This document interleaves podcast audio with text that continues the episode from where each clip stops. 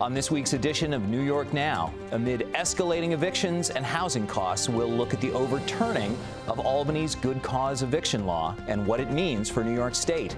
And David Lombardo from the Capitol Press Room talks with OASAS Commissioner Chinazo Cunningham about state funding and priorities for treating addiction. Plus, we'll break down this week's news with Keisha Clukey of Bloomberg Government and Yancey Roy of Newsday. I'm Casey Seiler, and this is New York Now. Majority will pass legislation. I will fight like hell for you every single day, like I've always done and always will. Passing these bills maybe get another stand. Uh, Welcome to this week's edition of New York Now. I'm Casey Seiler, editor of the Times Union, in for Dan Clark. Last summer, Albany became the first city in New York to pass good cause eviction legislation. A year later, that law has been overturned. Now, legislators in Albany are planning to appeal the state Supreme Court's decision. With good cause eviction legislation facing an uncertain future, tenant and landlord advocacy groups are wondering what's next. New York Now partnered with Times Union reporter Steve Hughes for this report on the state of good cause eviction legislation in New York. Take a look. In July 2021, Albany became the first city in New York to pass good cause eviction legislation. The law came at a time when a federal moratorium on evictions related to the COVID 19 pandemic was set to lapse. The bill that we passed last July uh, took into consideration tenants' concerns as well as landlords' concerns. And we really drafted a bill that was fair to protect good landlords as well as good tenants. I think the uh, the eviction moratorium was an emergency stop action by the state and by the country, uh, but you know, good cause eviction is beyond that. It goes beyond the pandemic. It goes to the constant, you know, day-to-day activity. It goes to the constant year after year uh, protection of our, of our neighborhoods and protection of our residents. Albany's good cause eviction law wasn't intended to be a moratorium on evictions. It stated that landlords needed a good reason to evict tenants. Some justifications for eviction included non payment of rent, criminal activity, or substantial damage to the property. The legislation also set a 5% cap on rent increases. Any increases greater than 5% would require justification. The legislation was a win for tenant rights organizations like United Tenants. For the first time in the 49 years the United Tenants has existed, it was the first time that we were able to tell tenants you can't be evicted for no reason. There has to be a reason that you're being evicted. There has to be a reason that your rent is getting hiked. Advocates for the bill argued that landlords benefit when tenants are able to stay in an apartment long term. They suggested long term tenants have a vested interest in the maintenance of a property, which raises property values over time, benefiting the owners if this law was able to sustain itself, it would give families the right to stay somewhere, it would give kids the right to go to the same school the whole time. It fights crime because you're not impoverishing families. Families aren't destitute looking for the next place to make a buck. Um, yeah, it made a big impact. But Albany's good cause eviction law was overturned in June 2022 by state Supreme Court Judge Christina Ryba. Judge Ryba's decision found that the city's law was in conflict with a pre existing state law. The impact of it being pushed back at the local level versus the state uh, is that it now makes it so the it puts a pause or freeze on the expansion of it in different municipalities. Uh, it also puts at risk all the other municipalities that have already passed it. So that's why now the emphasis is to have the state act and the state take the lead on this uh, because we've done the hard work at the local level. We're not passing the buck. We did the work, we did what we were supposed to, and now the courts have said it should have been the state. So now we have to ask our state partners to work with us. Those partners include landlords who oppose the original good cause eviction law. Opponents argue that good cause eviction legislation negatively impacts development and unduly limits the rights of landlords to manage their property. Basically, there's two things that will happen if good cause passes as it sits today.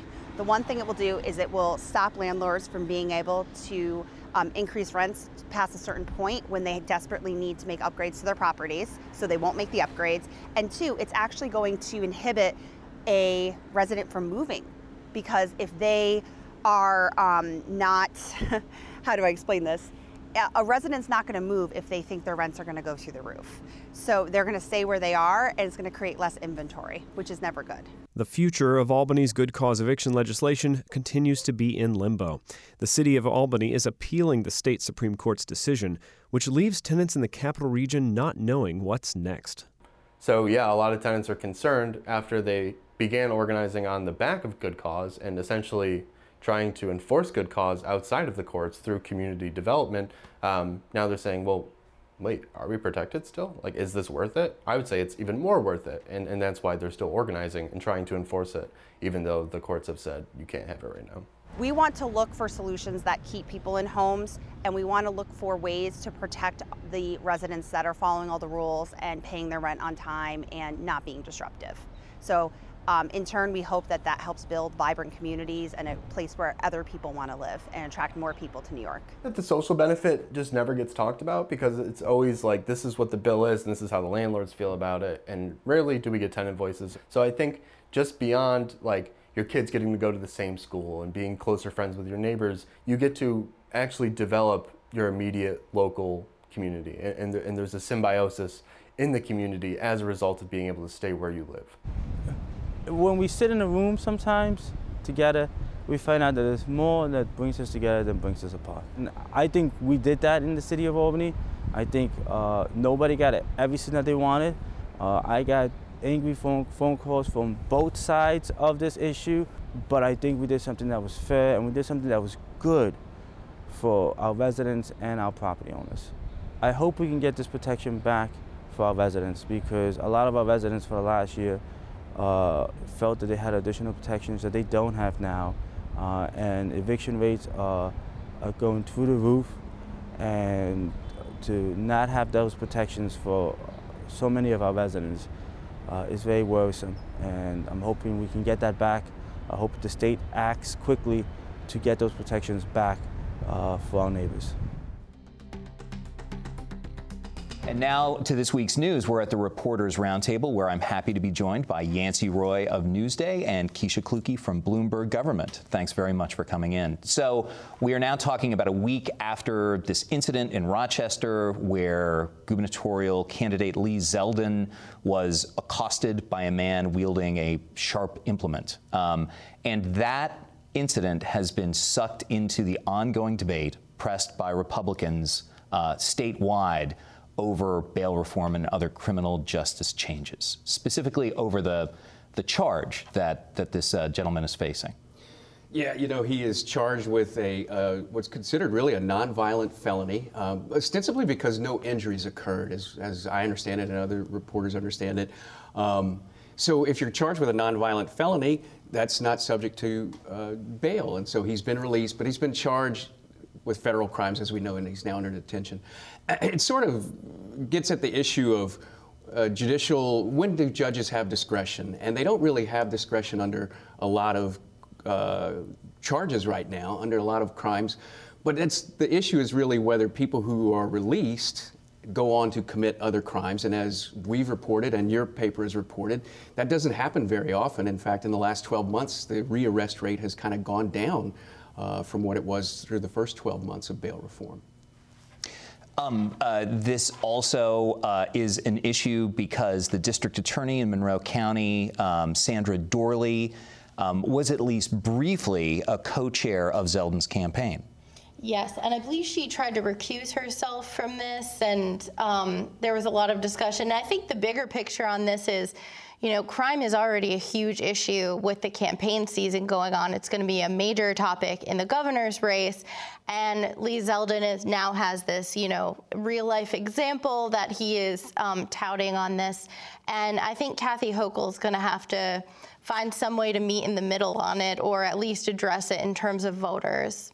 You, have we've also seen Eric Adams, uh, mayor of New York City, of course, weighing in this week and saying it's time for the legislature to come back uh, for an extraordinary session to further address, to as it were, roll back the bail law changes. That does not appear to be in the offing, correct? Yeah, I believe they said absolutely not. Um, they've already come back for a special session, um, and they don't necessarily want to come back. A lot of them are because there's two primaries this year.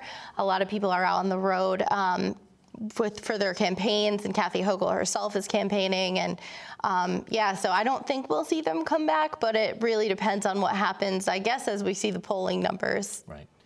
Yeah, Carl Heastie, the Assembly Speaker, has flat out said no, and he even said that some of the examples that Eric Adams is citing uh, have already been addressed in some of the amendments that they made through bail law reform. Keisha, you had a, a fascinating story about uh, changes that the state is making to sort of training and protocols around sexual harassment and other forms of abuse and toxic workplace atmospheres, um, uh, kind of uh, customizing it, as it were, for the age of the remote workplace. Yes, yes. So um, every four years, this sexual harassment model policy um, has to be re- redone and um, you know put into uh, the current times. So uh, we spoke with employment um, attorneys and the state business council about what this new these new changes to the policy could look like. And the issue is that businesses would theoretically have to update their policies to match the state. And Zoom has changed our lives dramatically in the past few years with the coronavirus. And so those experts were saying that it should be updated with Zoom in mind because you can still have sexual harassment over Zoom. Um, there's also needs to be some updates to uh, uh, align with some of the state laws that had been put in place. Um, we made it easier for employees to bring up sexual harassment um, claims. Uh, that needs to be addressed and elaborated on a little bit more. Um, we've got a new sexual harassment hotline um, that should be put into the model policy, um, and then also potentially adding some other protected classes like you know race and uh, as well as sex, national origin, things like that. Um, so we're the they're collecting collecting comments till September 20th, and we'll see what that new policy includes. The, the more platforms, the more complications potentially for sexual harassment in the workplace. Um, Yancey, meanwhile, we're talking about three weeks away from uh, the state Senate and congressional primaries. Nobody covers Long Island better than Newsday.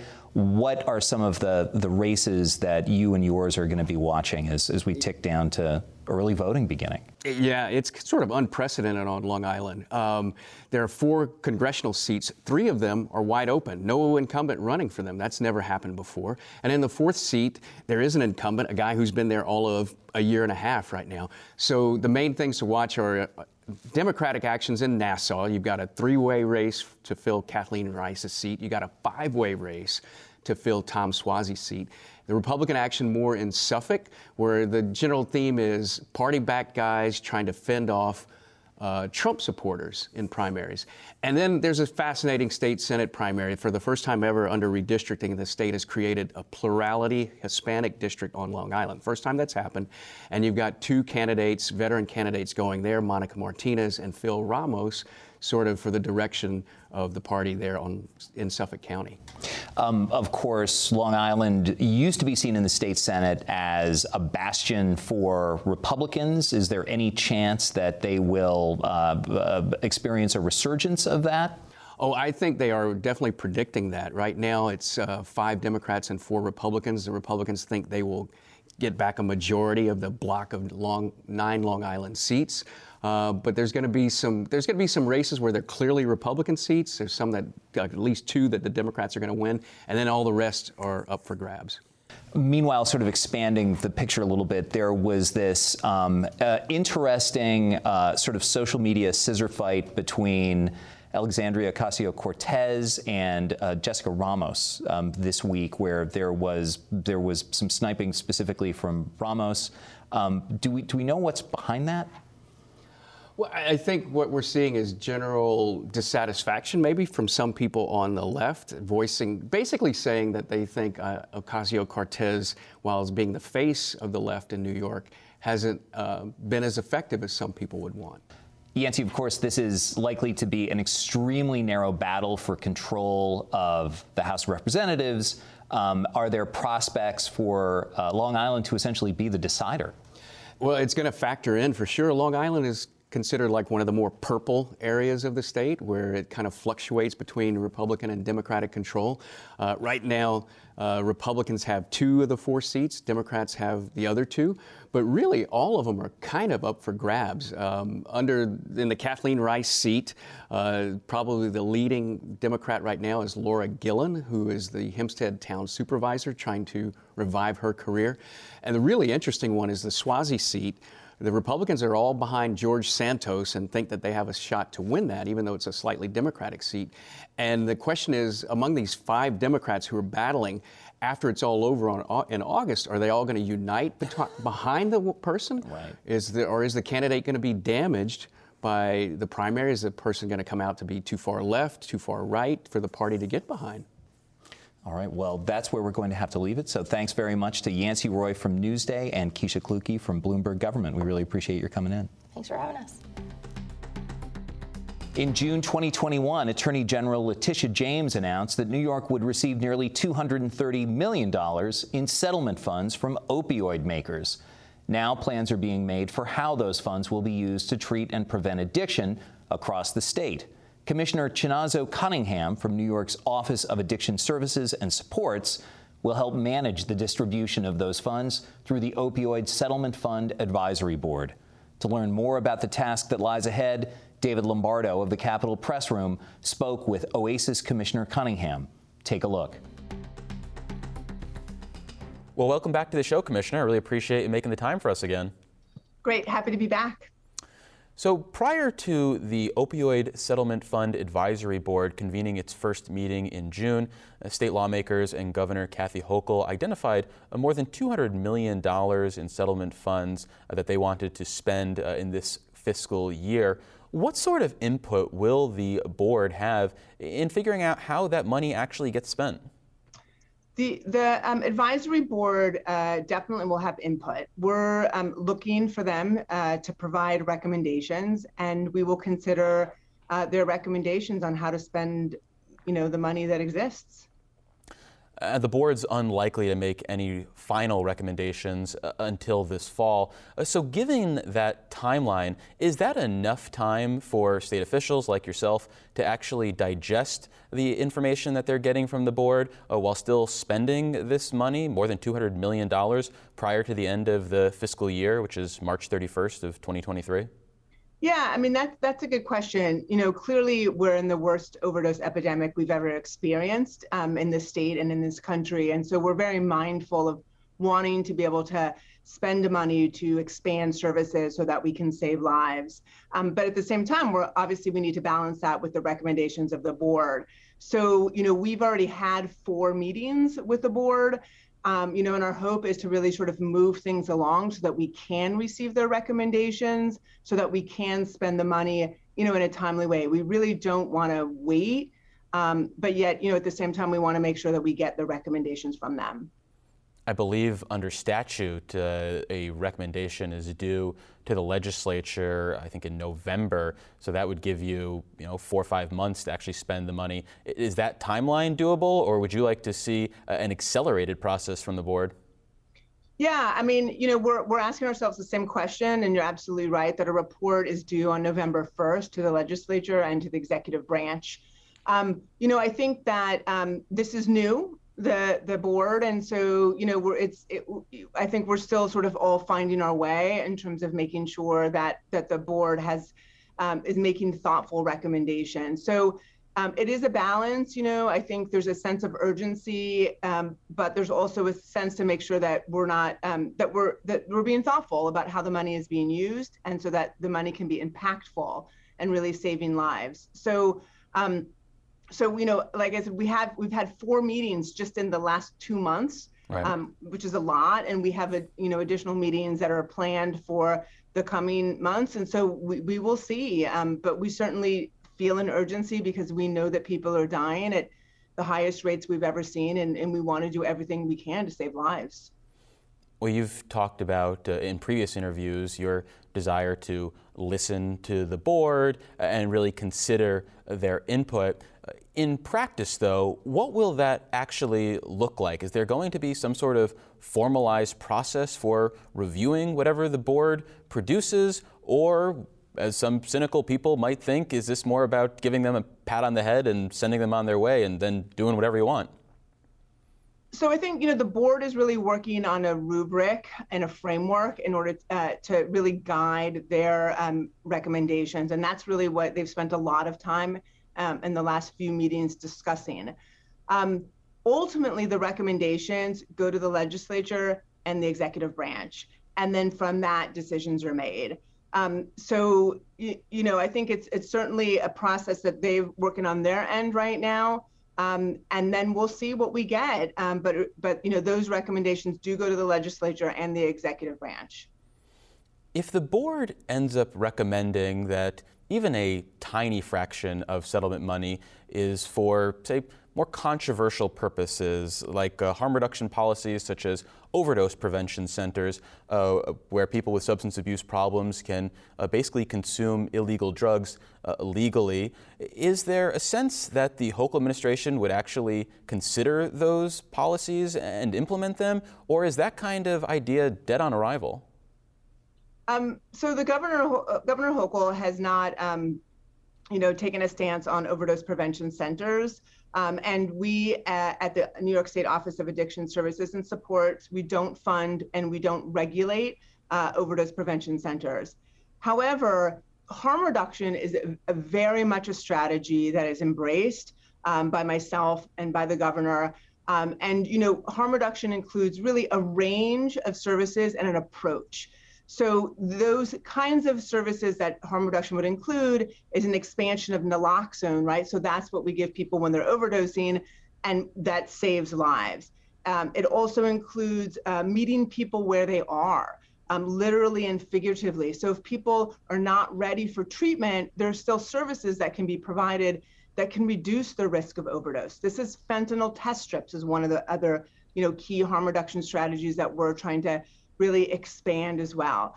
Um, you know, doing outreach, so meeting people on the streets, giving them the education and the materials that they need, linking them into treatment, and and providing treatment in a way that really is easy and accessible. And so, you know, instead of waiting two weeks for an appointment, um, being able to get services on demand at the at the moment that somebody's ready for treatment.